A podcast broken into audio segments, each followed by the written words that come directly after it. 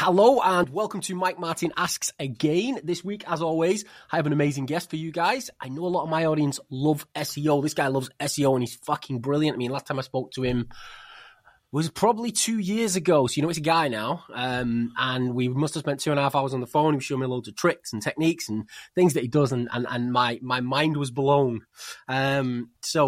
Because of that, I asked him to come in here because I know he really knows what he's talking about.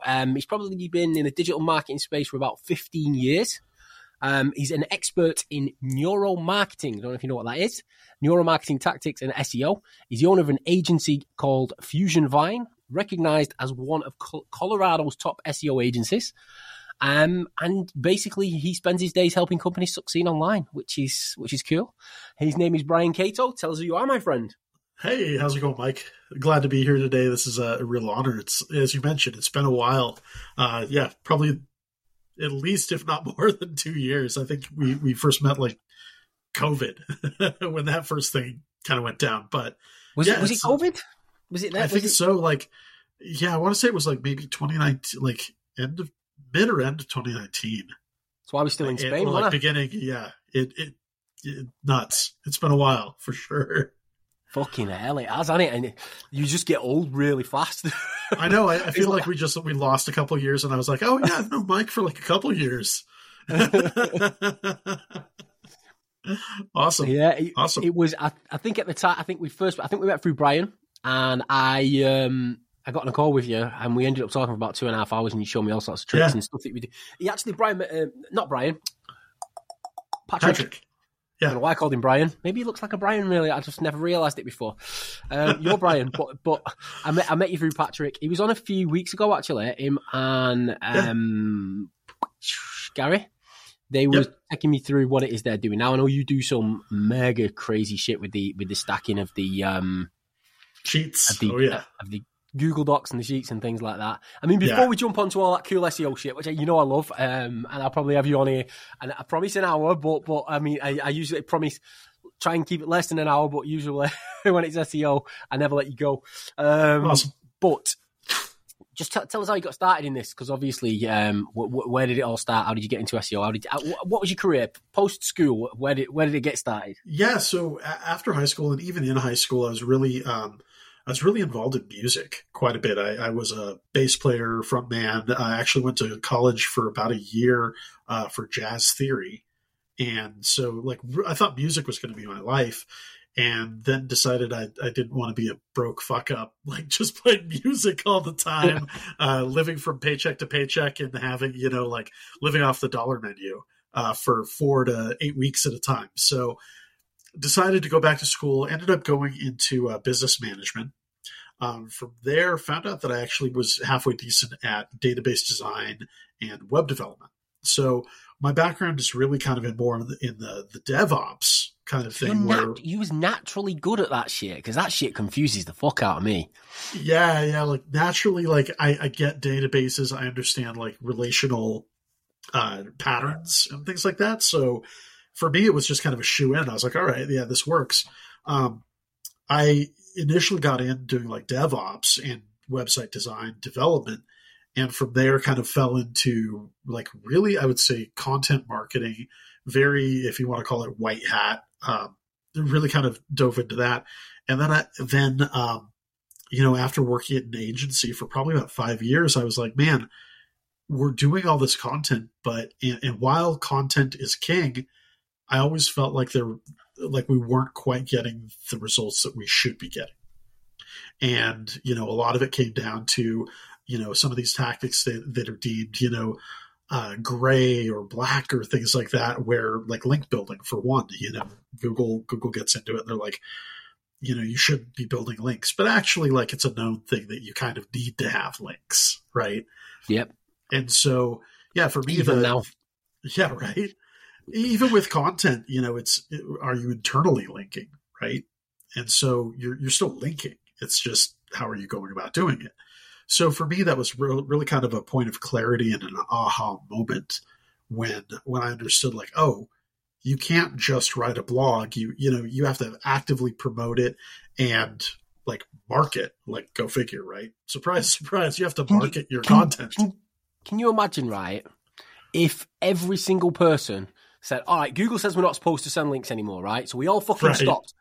Google won't be able to find fucking anything. It'd be like, what's next? What's being indexed? What's being put up? Because every single website is literally just getting put up on its own thing and not linking out to anything. It's like, it's kind of a double negative. I think that's what they call it. It kind of makes no fucking sense. So absolutely. They do talk some shit, don't they? Well, the thing that the analogy that I have found that kind of works really well for it is like, yes, content is king. And if you're only focused on like these, like link manipulation or black hat or gray hat or any of that, the problem is that you miss out on the conversion aspect of it or actual quality, right? And this is where, like, as you mentioned, neuromarketing, I'm really into that kind of stuff where it's the psychology behind like what actually is going to make someone click. And if you don't have that, you're kind of stuck at a point where, sorry, we're diving right in here. We're going for it, Mike. No, keep going. Yeah, I'll bring you back later. Don't worry. Yeah. Where I think the issue is that like if you're just focused on link building or manipulating the algorithm, you're going to get caught up where you don't get the conversion. You don't get that click, which means you have to do twice as much link manipulation and, you know, the work there, which if you're still not getting the click, now you're needing 4, 8, you know, it becomes exponential at that point. And then you do start playing a very risky game.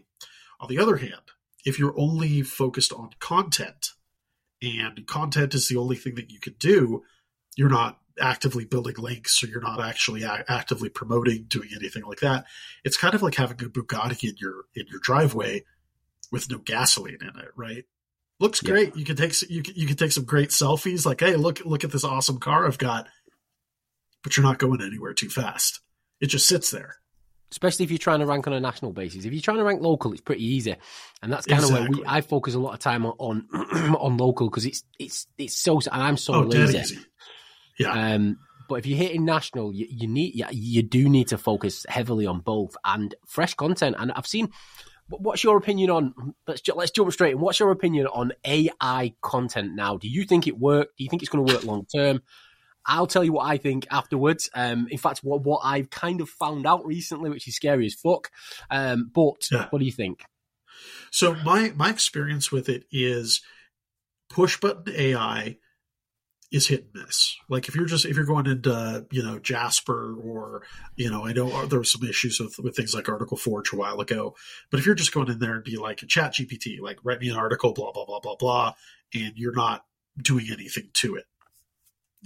I haven't seen great results with that. It can still rank, which has been interesting, but I haven't seen phenomenal results.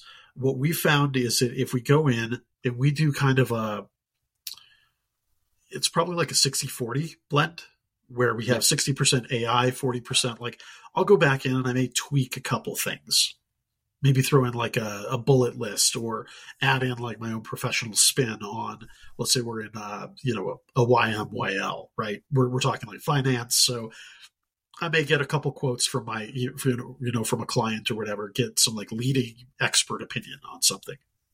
Mm-hmm. Just a little bit of variation. That way it gives us something to go off of, right? But it could be 60-40. It could even be as high as like 80-20 from what I've seen. AI content will still rank. However, push-button AI I have seen issues with. Personally, I love AI. I embrace the hell out of it. I love it. Yep.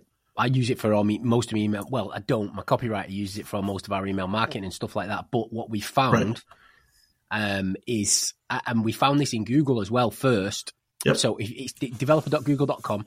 It basically says Google doesn't have a problem. I can't remember the exact wording, right? But basically what it says to you is Google doesn't have a problem with AI. Google doesn't mind you using AI, right? But then it says, and it's not against our terms, unless, right? Yep.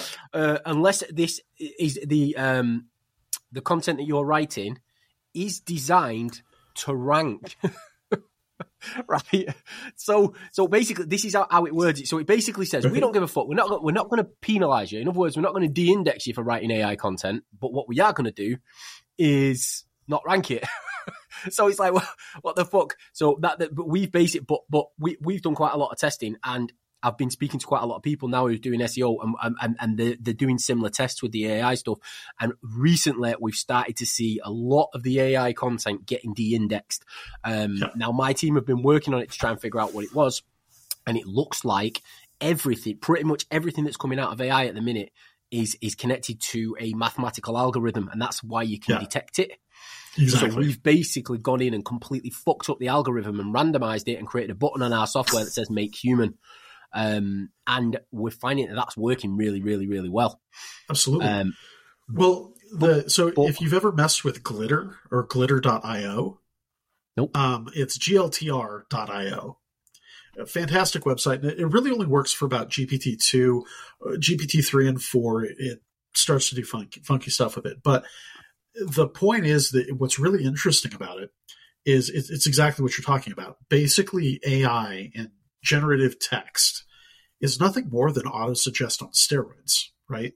Yep. So if you put in content and we say something like, hi, Mike, my name is, it's going to assume that your next word is probably your name, right? With a fair degree of confidence that that's what should come next.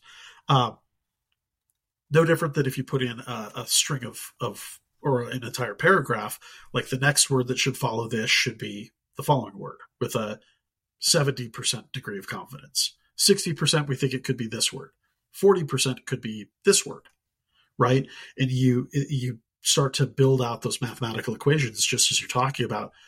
It's when you go in there and you start throwing in little wrenches into that algorithm where they're saying, it should probably be this word, but Mike, you went in and you added in these three words that we weren't anticipating on seeing.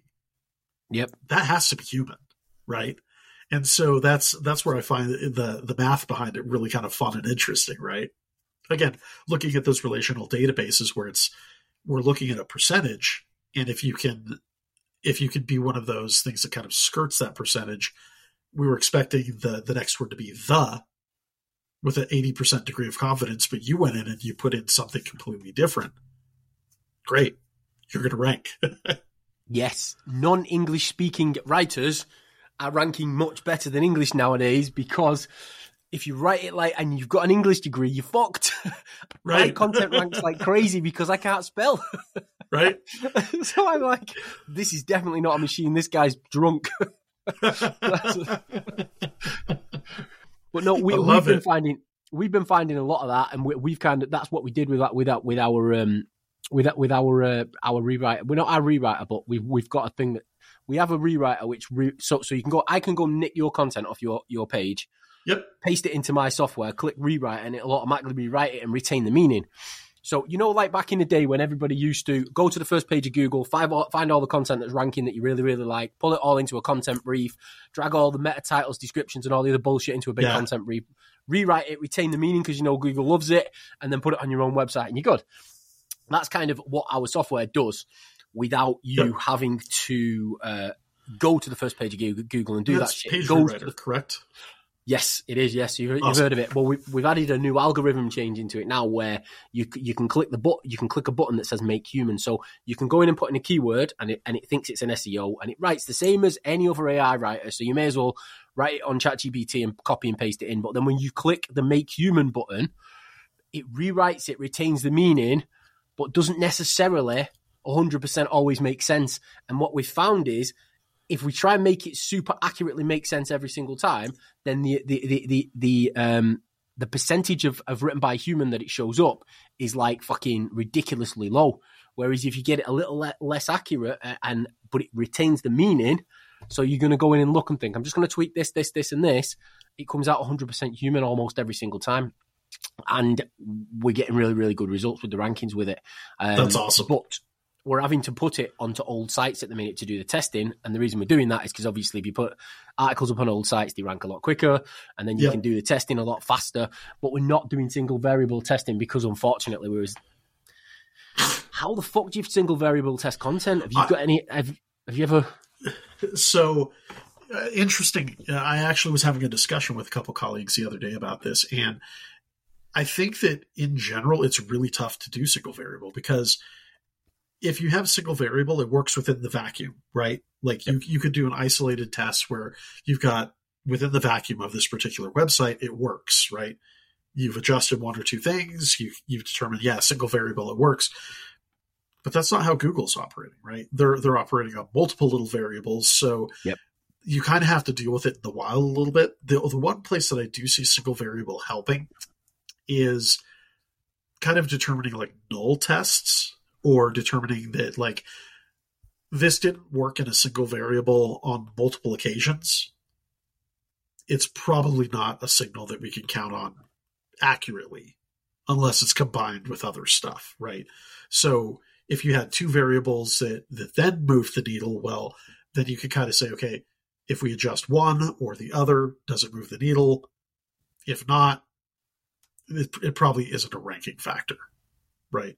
But I tend to use it more for that kind of purpose as opposed to saying, having the keyword density of 5% versus, 3% is definitely a ranking factor.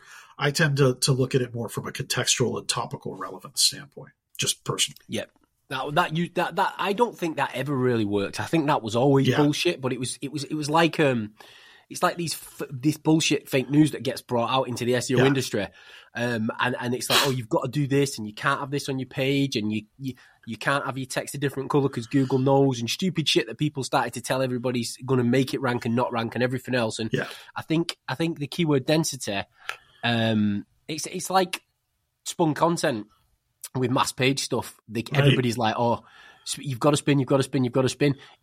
We did, huge tests on this, right? Because everybody talked me into incorporating spun content into Magic Page Plugin, and it took them years to get me to do it, right?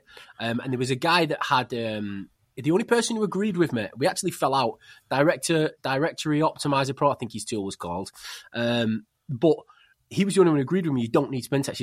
So we did a massive test on this, right? And we put thousands and thousands of pages out on across all of our sites, and you're talking, I think it was something like fucking 98% of the non-spun content, even when we were building websites on a national basis, were outranking the spun stuff every single time, and the spun stuff just wasn't working. And it kind of, I spoke to Kyle Roof, and I said to him, "This is the result we're getting. Why?" And he kind of explained it to me in the way of saying, "Look, if you're selling a TV, right, and you've got five different sizes of that TV, and each page of that television has got identical content on it, right, except for the size of the telly," he said, "all of those will rank because all of those pages are relevant because it's a different product, but it's the exact same content." And then so I basically, it kind of got me thinking. It was like, holy fucking shit, we're all idiots, right? We're basically, if you look at an electrician, right? An electrician drives to fucking this town over here. Like, so let's say we're in Manchester. He drives to Rochdale, which is about 5 or 6 miles away, and he does all these different services. But if he drives over this way in a slightly different direction to Oldham, then he's going to do a ton of different services in a different way, and his content's going to be... And it's like, it doesn't make any fucking sense. No, it doesn't. The product remains identical. The content remains identical. The only thing that needs to change is the geolocation data, longitude and latitude data and shit like that you put in the back of the page, and your schema and everything for the location. And when Kyle mentioned it to me like that, I was like, oh my God, I let people draw me into this spun content bullshit. And we even put a spinner in our software tool because people still use it for spam. Or not spam, but for like what you do with the Google Docs and you stack the shit out of them. Yeah. It's more about quantity, right? Yes. Interestingly enough, as you're talking about spinning and stuff, we have one site right now that is 100% plagiarized. Like I didn't adjust anything. It's 100% plagiarized. I literally copy pasted. It's a mass, automated mass page with it, but it is literally 100% plagiarized, and we have over 3,000 pages indexed. Mate, I've done that so many times. It's crazy. Same stat, right? So what we people are like, oh, unique content. You gotta have unique. No, you don't. Definitely not be the same. Well, we've done something similar with mass page sites, and what we've done is we've not used plugins to create them. We've created them ourselves using HTML. Sure. But then what we've done is we've got the same site, moved it from one server to another server and just changed the central location, right? So like this one's London, this one's Birmingham, and there's like fucking 100,000 pages on these things, or 40,000 pages, the whole country, right? And some of these sites have got like about 70% index and we're not changing anything. We're just changing the central location. So the linking structure changes from the center and outwards, but they overlap both of each other because Birmingham and things. So the pages are right. And we're getting 2 and 3 listings on the first page of Google with the same content. So it's not quite as accurate as everybody says, especially when you're ranking for smaller areas. Absolutely. And I think a lot of people tend to overcomplicate. You know, it's the core concept, especially as you mentioned in local, people tend to overcomplicate the heck out of it. And it really doesn't need to be that way. As long as you have your geolocation, you know, depending on what your competition is or how spammy that is, you may need to, you know, light a fire under its ass a little bit. But in general, like it really isn't that difficult to rank, you know, for things. And I think that, you know, for me, the other thing is also, we talked about links, right? I think links are probably, like, in my opinion, probably one of the like most overcomplicated things in the SEO industry. You know, everyone's all about like quality links and you've got to have things like that. And it just cracks me up because, I mean, you could literally do a Google Doc and you technically have a quality link. You could do a slide deck. Spam. Yeah. The internet's built on fucking spam. If I get it, you do. I have seen a difference between relevance nowadays. I can build a site and put six relevant links to it, and those 6 relevant links will outrank it than if I was to go and do the Google Doc stacks and I was to create a million. Sure. Right? So relevance is but 100%. I get what you're saying about that, but what we do, I don't know if I've ever spoke to you about the way we do it. You know what a single niche PBN is? Yeah. Right. So you get how, so what we do is I'll build it's all 50 topically sites. Relevant. Yeah. Yes. I'll build 50 websites, all say for plumbers, and then they'll all interlink, not all interlink, but I keep them in triangles of like 7 to 10 sites. They'll all link into each other and they'll rank the top one up here. And then I'll do another triangle, another triangle, another triangle, another triangle. But every single site has its own phone number, its own form. And it basically, even if Google does a manual check and it looks, it's like, that's a real site and it's generating real traffic and it's designed for people who want plumbers in this location. And for them to be linking out to this other plumbers that's based over here, if you're in Birmingham, use us. If you're in London, we recommend you use this guy. It's completely relevant, and that's how we build our single niche PBNs, and they rank like a motherfucker without actually building huge numbers of links. So the way that I actually do Google Sites and Google Stacks now is actually more along the lines with your method. So as far as like doing quantity, what I found is it's exactly what you've described, where if I can do it more topically relevant, or like any of the sheets or docs or anything that I'm doing there they're on point. We're covering, like we've gotten into things like EAV tables, entity attribute values. We'll go into things that are very topically relevant.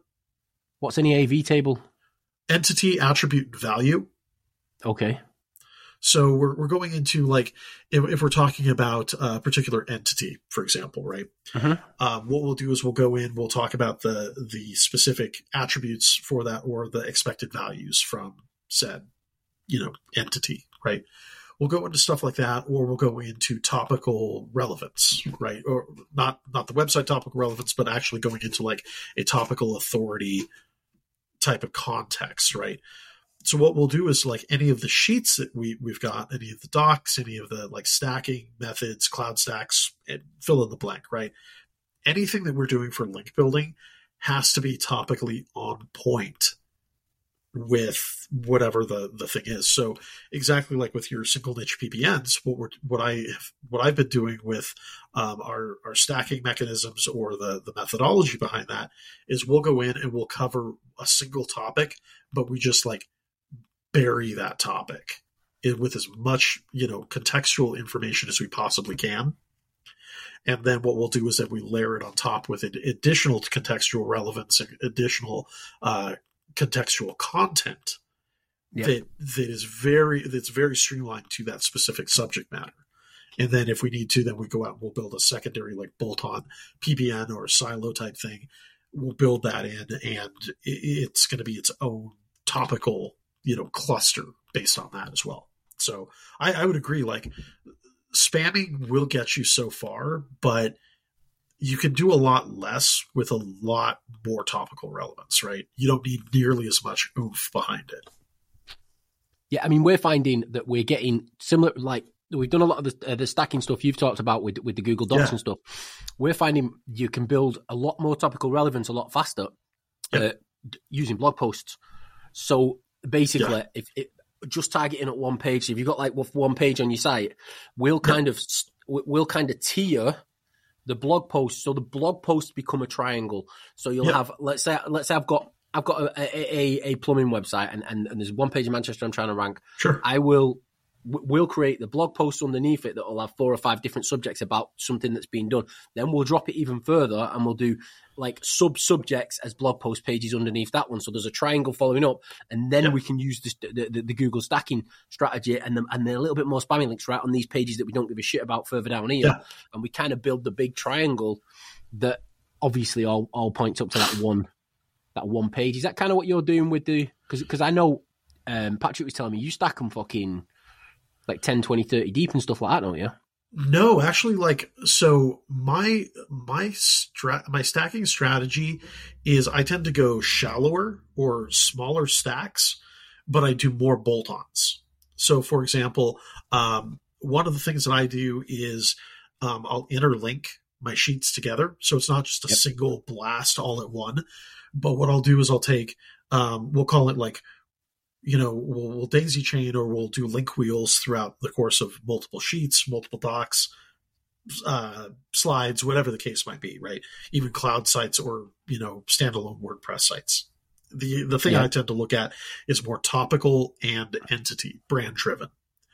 But what we'll do is I'll go to, 1 to 2 to 3, 3 back to 1. We'll do a link wheel, right? Then what I'll do is I'll then go into 1, and I may build on A, B, and C, which is its own little hub based on 1. 2, we'll go in, we'll get C, D, E. 3, we'll go in and we'll get F, G, H, right? So we're building out a tiered structure exactly like you're talking about.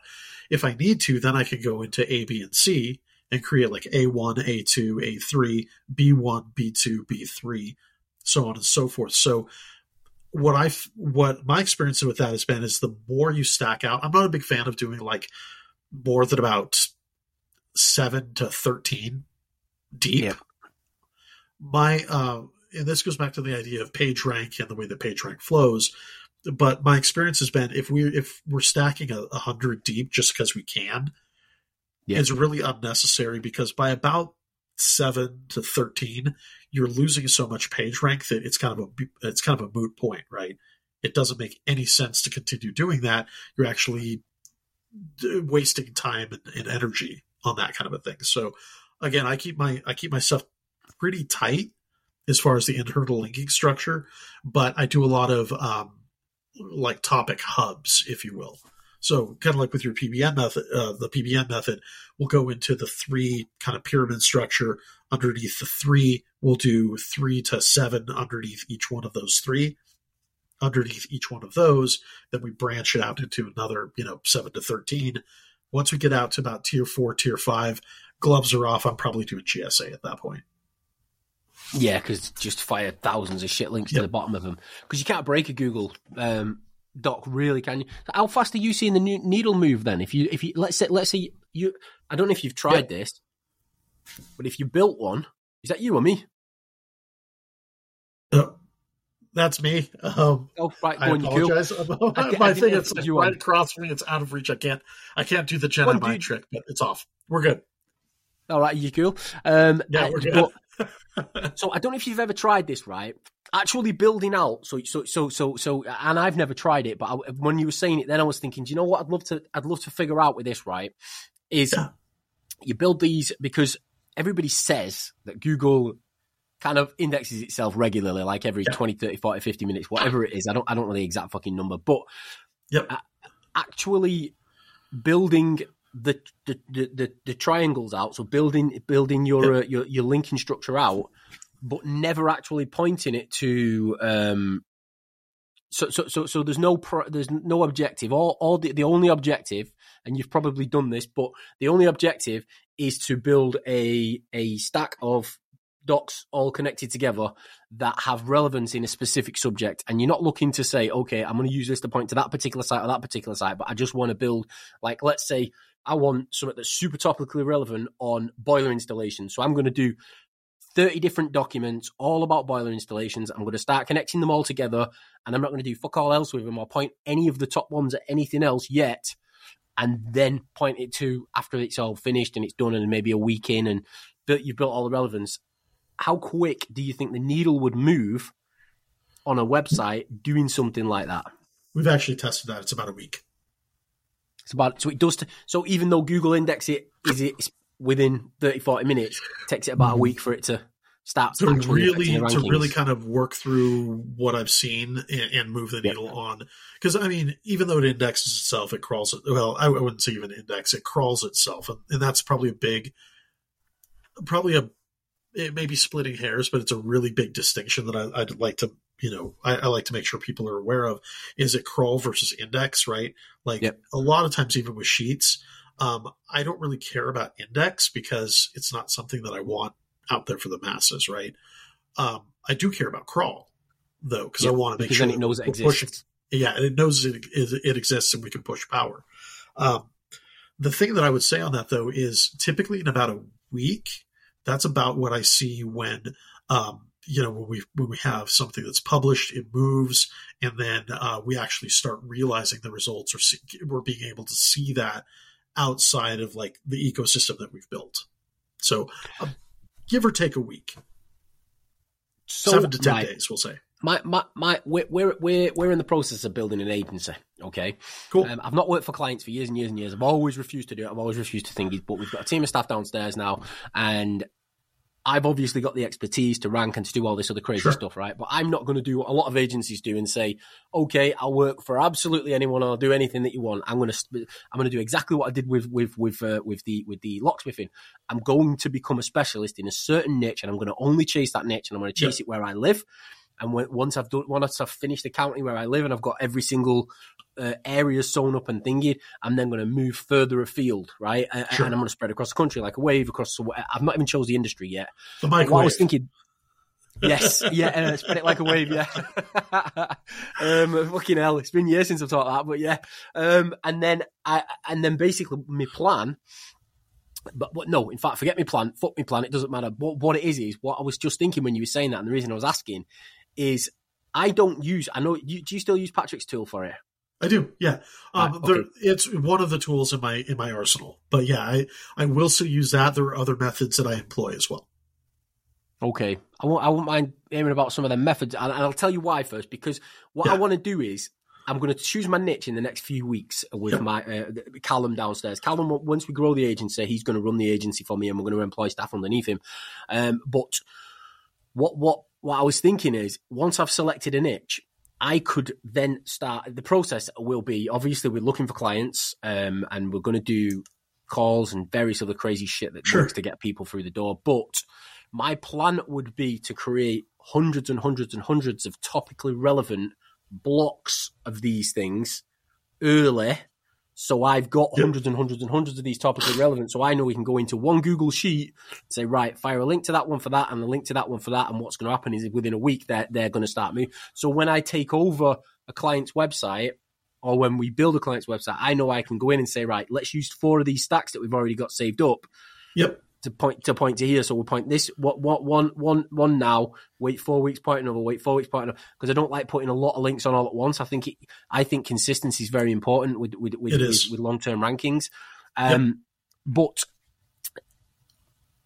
that's kind of, that's why I asked you that question, because I thought that I'll be able to use straight away as soon as I step into this niche, if I'm ranking someone else's sites rather than us building them, because we started building an agency site recently, and within like fucking a few days, I mean, these guys are supposed to be able to rank websites, and within a few days the site's already hitting page one of Google. In fact, within a few weeks it's already hitting page one of Google for local relevant targeted keywords that have got things to do with PPC, that have got things to do with SEO, that have got things to do with email marketing, social media marketing, and all that shit. And I'm like, and all we've done is the content. We've not even started the link building. We've got like 500 or 600 sites that we've put on one side at the minute, which a different guy's building for me.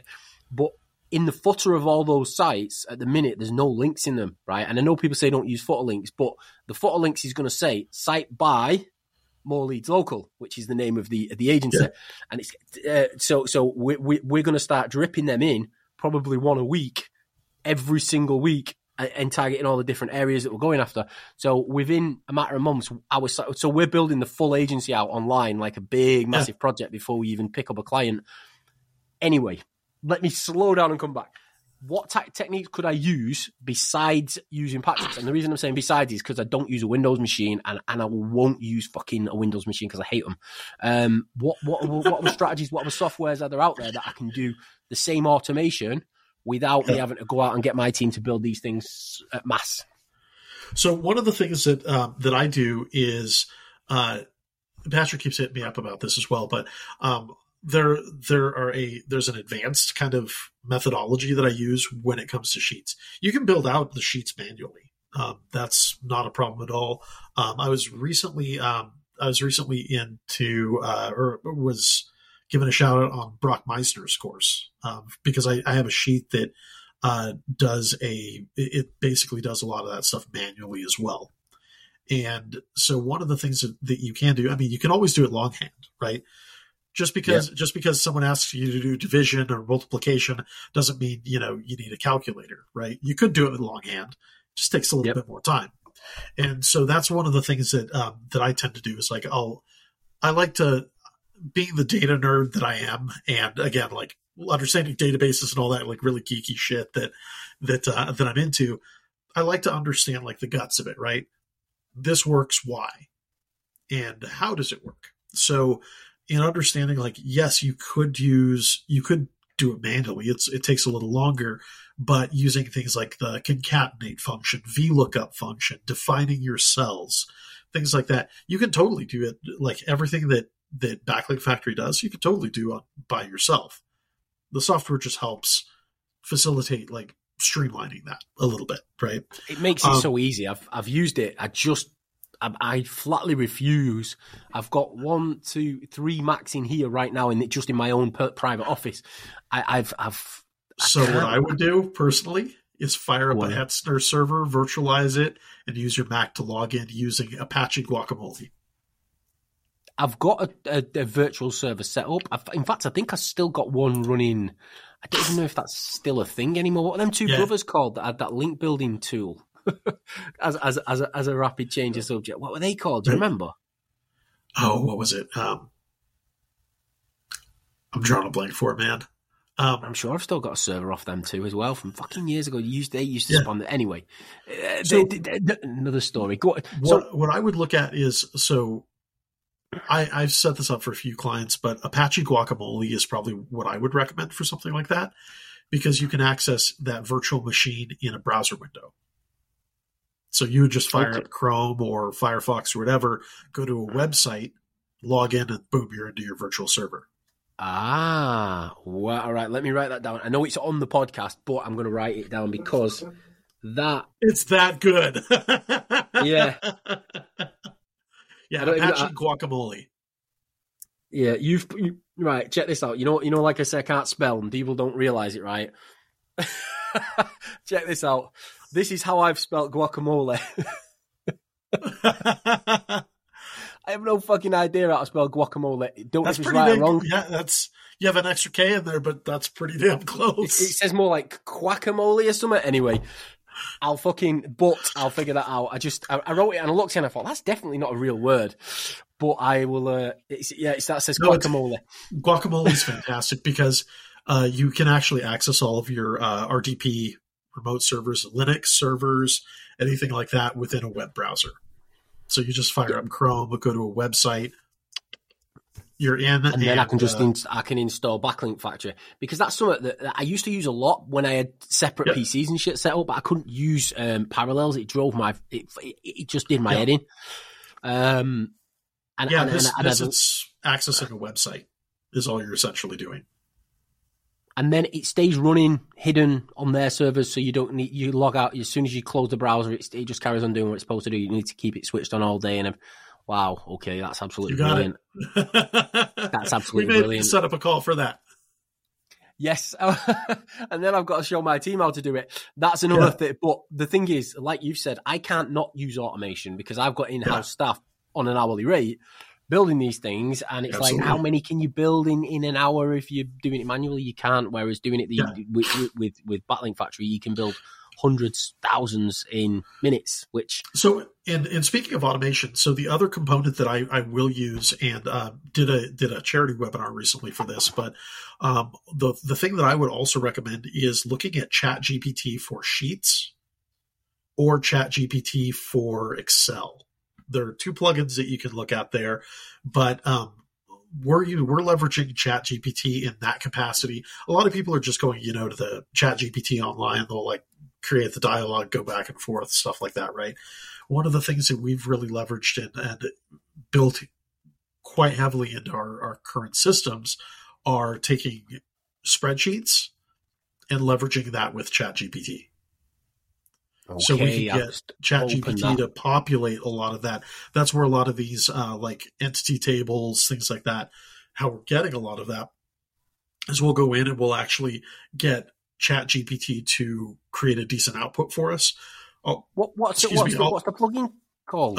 So the Google Sheets one is, what is it? It's GPT for Sheets and Docs, or ChatGPT for Sheets and Docs. It's available in the Chrome Web Store. And then on the Chrome Web Store. Yeah. I'm looking on ChatGPT's actual plugin store. Yep. It interfaces directly with Google Docs. So I've gone at the ChatGPT 4. I'm looking. I've dropped down to the... it's actually in the Chrome store, isn't it? Okay. Yeah. So if you just Googled ChatGPT for Sheets and Docs... You'll see it. It's right there. You can install that. You'll need to have your OpenAI API. You'll need to have that installed, but you can go between DaVinci 3, ChatGPT, or GPT 3.5 Turbo, and GPT 4. Yeah, there's so many cool fucking things out there now, ain't there? I know, right? It's how are you using ChatGPT to rank shit? Have you got any cool tips on that? On what you've been doing? It all comes down to your prompt. So one of the ways that we're doing this is it's a variation on actually a video I'd seen Matt Diggity put together. And it was does some brilliant shit, him, doesn't he? I've been following him for years, and some of his stuff, it's like, how the fuck did you think of that? So the variation, and you can automate a lot of this in Sheets, but basically what you do is Diggity had a thing where it was come up with, ChatGPT, write me 10 unique semantically related keywords to SEO, right? Then we go in and it does this, right? And then what we've ended up doing is, so we build out a sheet that not only takes the entity, entities that are closely related to it. So I may run a Cora report or something like that, get a bunch of entities, run it through the first 10. But I built out a sheet that then iterates that. So each one of those, 1 through 10, we then do that, the PBN style, the pyramid that you were describing. Number one on the output from SEO, it may give me SEO consulting, SEO agency, how to SEO. It'll give me a lot of those particular types of terms, right? What we would do is we'll recursively go back in, and then I say for item number 1, give me 10 more topics based on that. Item number 2, give me 10 more items based on that. Item number 3, give me 10 more based on that. So we can go through and we exponentiate a lot of what we're doing as far as topic creation. Then what we do is we'll do interlinking within our sheets. So I may have a prompt in cell A1. And then with ChatGPT for Sheets or ChatGPT for Excel, Excel just tends to work faster. You don't have the lag that you typically do with Sheets or Docs because it's running natively and not in the cloud. But what we'll end up doing is we'll then take those prompts, we'll create a concatenated prompt. We'll do search and replace or do substitute, which is another function native to Sheets. And so we're able to mass manipulate a lot of these prompts that are coming out and come up with like a 6-month content plan in about 2 hours. Wow. And then obviously then you can just automate the whole process of obviously. Then we throw it into a tool like Page Rewriter and we're off to the races. Wow. Fucking hell. That's genius. Do you do any like SEO training or SEO coaching and shit like that where people can I've been hit up multiple times on that. I do some coaching. I do that kind of on a one-to-one basis. It's something that I've looked into creating more of a group. I'm involved in so many groups though that like, I know I'm in your Facebook group and a few other things, but it's one of those things I thought about just dropping, some like, here's a little training on this, here's a little training over there. But yeah, it's something that even my wife keeps hitting me up about. She's like, you should do training. Mate, you should. I remember the first time we spoke, right? I think we probably were on for about 2.5 hours. I think we got on to talk about something. Patrick, actually, he introduced us because he said, I'll get Brian to show you how to use it because he's like the fucking man when it comes to using, I think it was Backlink Factory or one of the factories. And we got on it and we ended up sat on for like 2.5 hours chatting about all sorts. And I was some of the shit he was doing, it was like amazing. And I was like, what the fuck, man? You think differently. You think like a computer programmer, but you're an SEO and it's like, it just fucking works. But the reason I asked then is you definitely should, do some one-on-one or group coaching. Group SEO coaching would be good because you don't charge as much then. Because like if you're doing one-on-one coaching, you've got to charge $250 an hour minimum. Whereas if you're doing group coaching, you can charge a fucking a monthly subscription. Exactly. And then you can have 50 people paying $100 a month each, and then they come in and they can all ask the questions, and you just run a training every single week, and then they can ask you stuff. I think something like that, mate, because there's not many people who are not. Like, there's a lot of guys who are in the public eye, but don't kind of know what they're talking about, and they charge a hell of a lot of money for these type of training courses. And then there's people like you that not a lot of guys necessarily know about who kind of just stay under the radar, and you have all these fucking Bruce Lee tricks that it's like the 1-inch death punch for the SEOs. It's fucking, it's brilliant, but yeah. Anyway, I definitely think you should do something like that. Absolutely, the level of your knowledge is. I mean, you've got an agency as well, haven't you? Yeah, I do. Yep. Yeah, we have a really small team. We're based here in Colorado, but yeah, we've got kind of a smaller team. We, we haven't niched down completely, just because like a lot of the clients, like I've got about 3 different verticals that we tend to work within. One of them, home service, surprisingly psychology. I have a couple of psychology clients that, they've been really great to work with. One of them, the AI content, kind of circling back to our conversation about that. We've had like it's like a 400% increase in their traffic on primarily AI, like focused content. Wow. Yeah. You know, when you're working with a psychologist, you end up going on thinking, I'm going to have to put this guy's bill up, and you end up putting it down because they just talk you in and you're like, how do they do that shit? No, it's been really fun because they're very collaborative. I've been very fortunate in the clients. They've been super, super awesome. I'm like, here are some things that we've done some research. We've done some AI, topic discovery. Here's what I think we should write about. And they're like, awesome, run it. Let's go for it.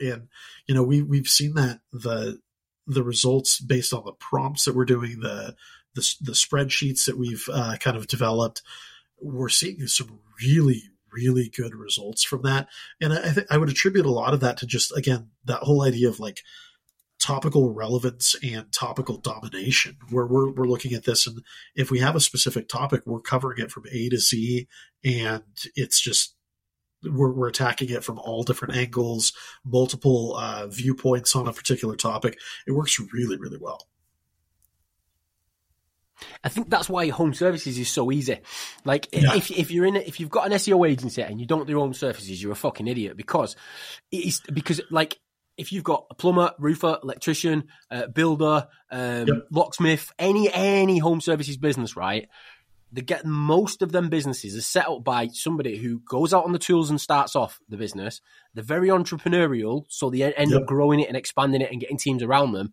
But when you put them in front of a computer, they're like, nah, leave me alone. And what I've spent 15 years learning about electronics and electrical shit and stuff like that. I am not going to sit and write an article a week on my website about some bullshit to do with electrics. So the guys that don't use decent SEOs and don't do content marketing as well as link building and all the rest of it are in a situation where it's so easy to rank in those industries. You can literally jump on somebody's website and say, you know what, I'm just going to add a blog a week to this. And within 6 weeks, they're going to start seeing results. And within 6 months, they're going to be the number one website in the area. And I've not even had to build a link.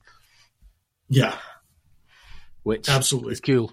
And that's the psychology really side cool. of it, isn't it? That goes back to the whole content side of it, where it's like, if you have good content, you require less links to get it to rank, right? If you have those natural signals coming through, where it's like Google gives you there's a lot of really fun tricks. There's some styling things that, like, again, we'll have to set up another call, but there's some styling tricks that we use to inject in geo relevance. That is what, like, it's 100% white hat, completely above board. I'm not hiding anything, but it's the way that we're using span classes to aesthetically give it a different look. And it's more of a design trick that I learned, but you can use span classes with different font styling or font sizing to essentially inject in geo keywords into the page. It looks beautiful. Works like a charm, because now you have those geo terms on there, but it may not, the issue that we tend to have with a lot of our clients, especially some of the higher paying clients, is they don't want, like, Manchester locksmith services or, something like that. They might want to have like locksmithing services or, getting you in where you get locked out kind of a thing. And we're able to kind of inject in some of those geo keywords using stylistic kinds of things. And again, 100% white hat. We're not hiding anything. All we're doing is we may change the font type or the font size so that it may be script instead of like a serif font, or script instead of a sans serif. What do you use to tell you where to do that, or is it guesswork? Because I know a tool that actually does it, and I've used it for years. I'm hand coding. I'm a nerd, man. Okay. So it's guesswork, because I can't remember who it was I was talking to, but I remember years ago chatting to somebody, and we was having a big in-depth discussion about SEO, and we kind of came to the conclusion that anybody who tells you they know what Google wants is lying, right? Anybody who says Google wants this, you can get experience and say, I've tested and I've done this, this, this, and this, and it works, right? But 3 months from now, it might not work, right? And so anyone who says today they're the best SEO and they know it's guesswork, it's like... I was referring to it the other day. It's like historians, right? Historians are great storytellers, right? Because they get a few bits of data and then they add up and it becomes a fact. And really, it's not a fucking fact. And it's the same with SEOs. The great storytellers in a lot of cases, because they say, nah, Google wants this, this, this, this, this, and this. And it's like, how do you know? The only way to know what Google wants for a specific keyword in a specific location is to go to the first page of Google in that location for that keyword and analyze sites like yours that are on the first page of Google.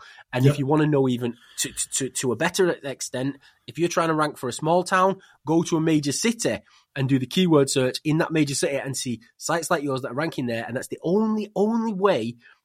And it works out of a lot of analysis, and you've got to do competitor analysis and all the rest of it. That's the only way to know exactly what they're looking for. And you check what backlinks they've got, and you check how deep the tiers go on the LinkedIn, and you check the content, and you go through all the crazy shit that they've done and the socials and all that. And that's the only way. And my favorite tool for the on-page side of it is called Page Optimizer Pro, right? Pop is amazing. Kyle's got that dialed in. It's fucking brilliant. I remember testing it years back, and it was like, oh my God, this is... And it's still just as relevant now as it was years ago when I first started playing with it. And it's probably my favorite on-page SEO tool, because it's the only one. In fact, we in Page Rewriter, we've included a basic version where you can do a report and it'll go to the first page of Google, pull back all sites, and it'll do a very basic version of the report. It's nowhere near as good as what Kyle's does. But then as soon as you start using Kyle's, and it's Page Optimizer with a Z.pro, just in case anyone wants to go and buy it. It's a fucking brilliant tool. But that does what he was just talking about. That basically, it checks whether it's bold, whether it's italic, whether it's underlined. It checks all different stuff like that on the page, and it gives you all, but it does it to what you can say, ignore this, and this site, and only use this, and this that are like yours. And then do the cross-reference and check it all out. So you can get the on-page SEO dialed into fuck. And then as soon as you start building links, you win every single time. I've done it so many times with this tool. It's like, I love it. I think it's brilliant. It is a brilliant tool. Fantastic stuff. It's a brilliant tool. I think it's one of the tools I've had the longest out of everything that I've had. And I forget about it sometimes, but then whenever I come up on a problem and it's like, right, how are we going to figure this out? And then they always go back to that. Absolutely. It's... I love it. So bass guitar. Let's take you off the SEO subjects because you mentioned bass before, and we love music. So, so as far as music, I initially got in on bass guitar. Still enjoy playing it. What I actually was doing throughout, like right after high school. Thought I was going to be a bass player. It's fun stuff. I actually became a frontman for a couple like hard rock and metal groups. And so I did. Yeah, I can sing, but yeah, we ended up. My 20s were pretty much living at nightclubs, touring around, and playing music. Like that's, I was a vocalist and frontman for a band. It sounds like loads of fun, right? But throughout my 20s, I was a wreckhead. I mean, a complete wreckhead. And you wake up every single day.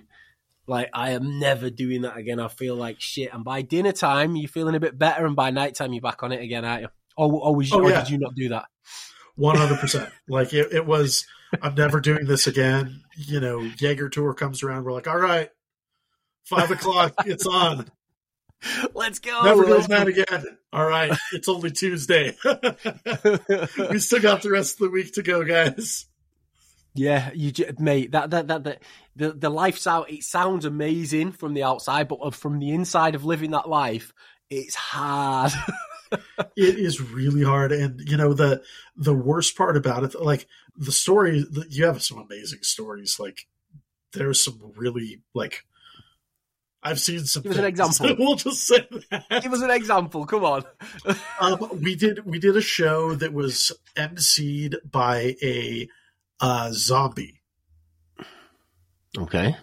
And at the show, there was also a live flesh suspension. What the fuck does that mean? So they take meat hooks, hook them into your back, stretch out your skin a little bit, and then you suspend from it.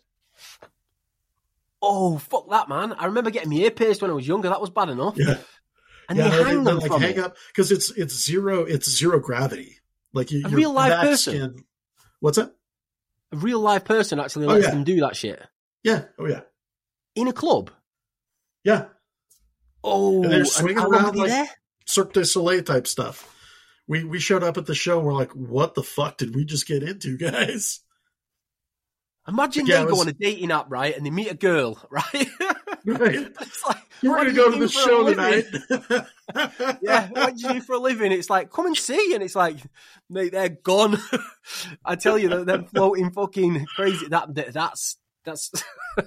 Yeah, and so the zombie, he does a thing. He's emceed a few shows that I've been to, but very flamboyantly gay zombie. Really cool, funny dude.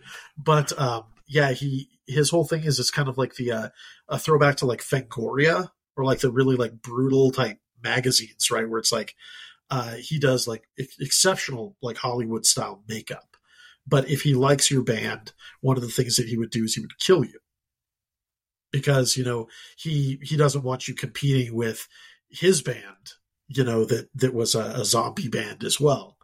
So his whole thing is he would kill, and he's gone through and done a bunch of bigger name acts, not just like local stuff, but he emceed one of our a few of our shows, killed off a couple buddies, their bands, And yeah, it's just. You mean killed them off? He sets up a photo shoot, sets up a photo shoot where he murders your band.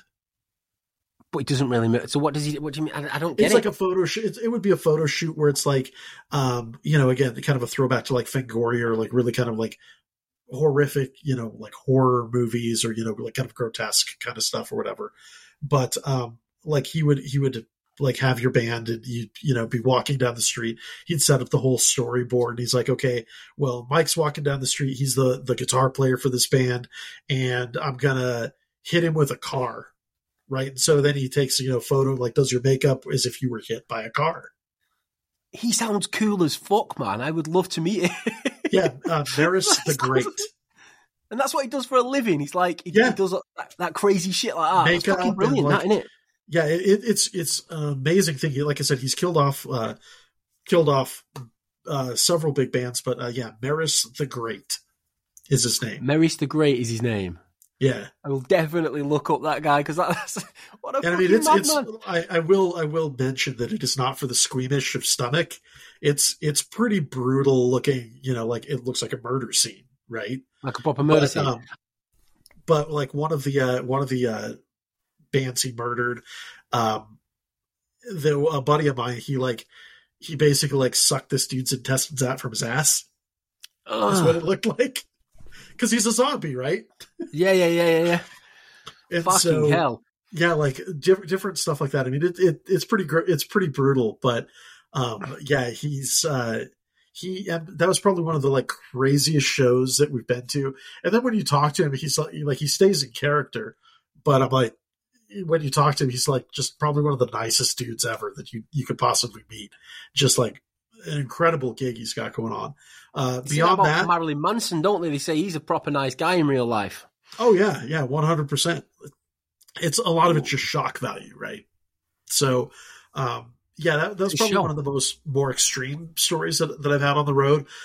We ended up playing probably a more modest, tame one. We ended up doing a West Coast tour at one point and slept in a, obviously the traditional, slept in a van for 8 weeks on end and, slept in a parking garage on Sunset Boulevard, Hollywood, right? Rolled into town. I'm we don't got a place to stay. We're broke musicians. Let's go do this. And then ended up playing the Viper Room. So pretty cool. Seriously? Yeah. So you turned up, you still kept in the van though, didn't you? After you played the Viper Room? Oh yeah. You're broke as hell. You're not going anywhere. Yeah, it's you all meet birds while you're there, or girls, or you can't call them birds anymore. Yeah. You meet girls while you're there, and then they're all fuck, yeah, we'll come back to yours. You're sliding the side door back. Right. Right. We won't all fit, but we'll try. What you just said, that Mary's guy, though, yeah, that got me thinking, because I always say to my lad, don't stress out about school, don't stress out about learning, don't stress out about everything else. I always say to him, whatever you do in life, if you chase what you love, absolutely. And you just forget about everything else and keep chasing and chasing and chasing and doing what you love every day. Eventually, you'll figure out how to turn it into cash. And he's a great example of somebody that, imagine growing up through school and to his parents, and he says, nah, do you know what I want to do? I want to do horror makeup, right? Yeah, and I want to kill off bands. And and people are you're a fucking idiot. That's worse than saying I want to be a famous musician, because there's no way it's ever going to work. Right. But he obviously stuck with it, kept doing it. People must have thought, this guy's fucking a lunatic, and he's made it work. And it just shows you can do anything.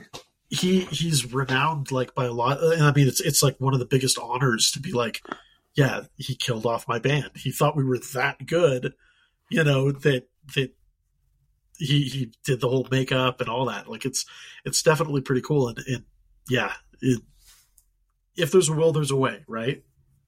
Yeah, man. And it does. It sounds like it's great, because people love to be honored in any way. And to get it to the point where it's I'm going to murder you, and that's classed as an honor. Right. It's fucking awesome, isn't it? And you think of it like that. It's wow, he really did get him to do it, which is cool as shit. Brian, I'm looking at the time. I've just looked. I promised I'd keep you on for an hour, mate, and not longer. And I know I could sit and talk to you all day about, especially SEO and everything, because we both love it. But I mean, if any of our guys want to reach out, they want to work with you, they want to get involved in anything you do, I honestly do think you should do a That'd be cool. A training, because you're one of the most knowledgeable SEO guys I've ever met, and you don't talk shit. You actually, what you preach what you do, rather than some of these guys. They talk, but they've not done anything, and they still don't. Which means literally everyone's running around trying to do things that don't work. Right. But anyway, I'll shut up. You don't have life for waffling. If people want to get hold of you, where did they go? How did they do it? My girls will stick something down the bottom so that anybody watching the video can get in touch with you, or anybody on the podcast can hear you say it. Reach out to me on Facebook. That's probably the best way to do that.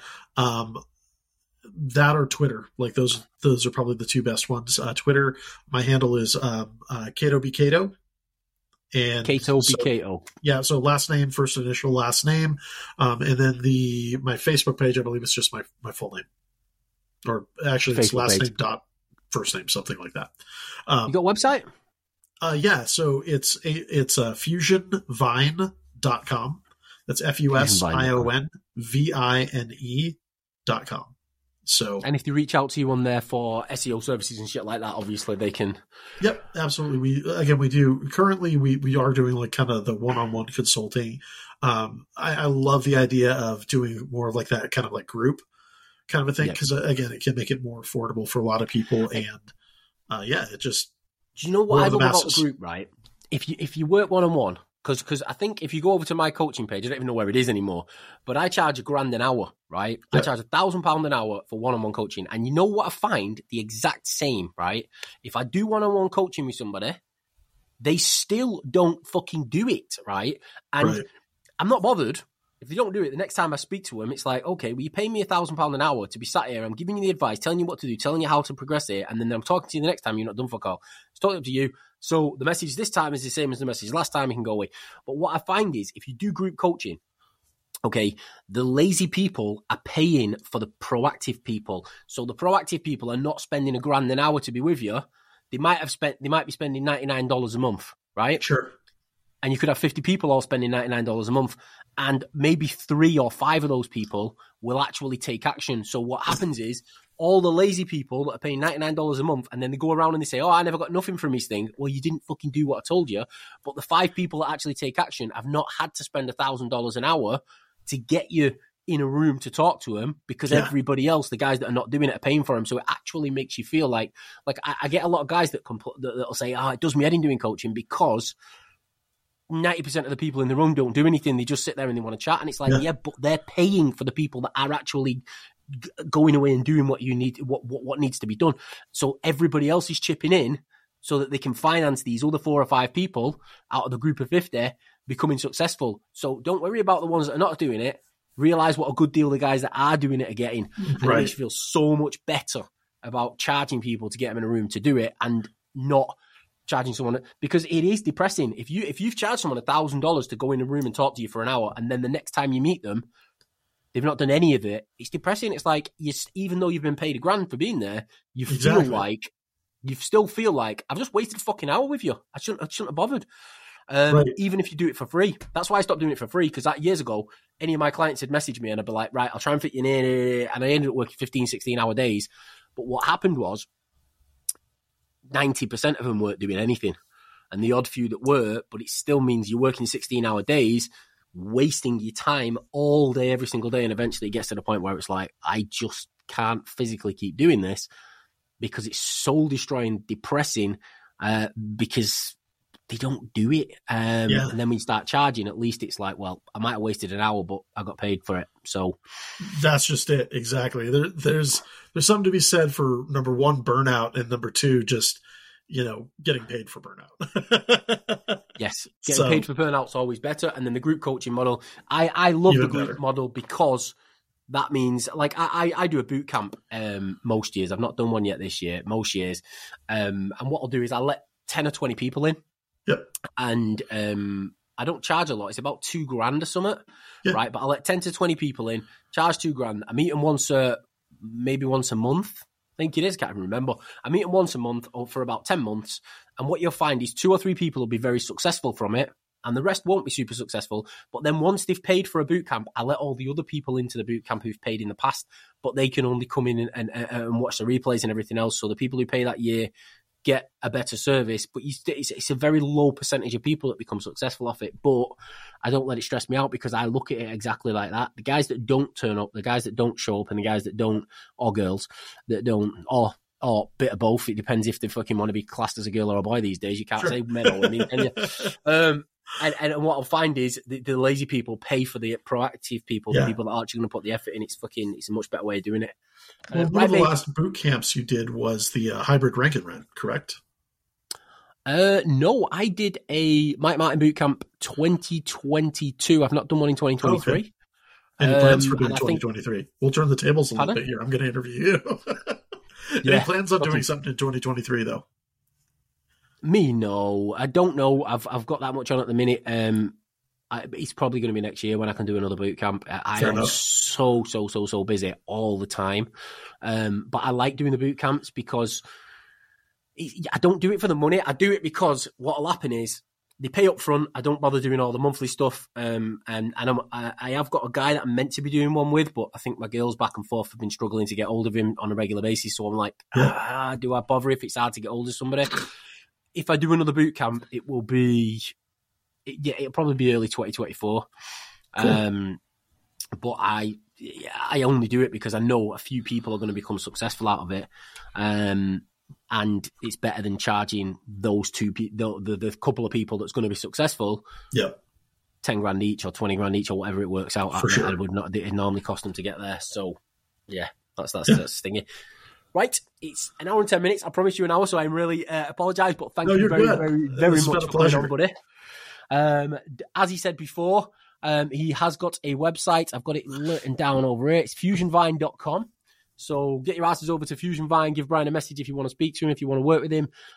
Very, very, very knowledgeable. First time I spoke to you, I didn't want to let you off the call. So hence why I've asked you to come on here, mate, because I know everything you say either works or you won't say it, which is cool. And I just want to say thank you very much and cheers very much, Paul. And everybody, we will see you next week. Cheers. Bye-bye.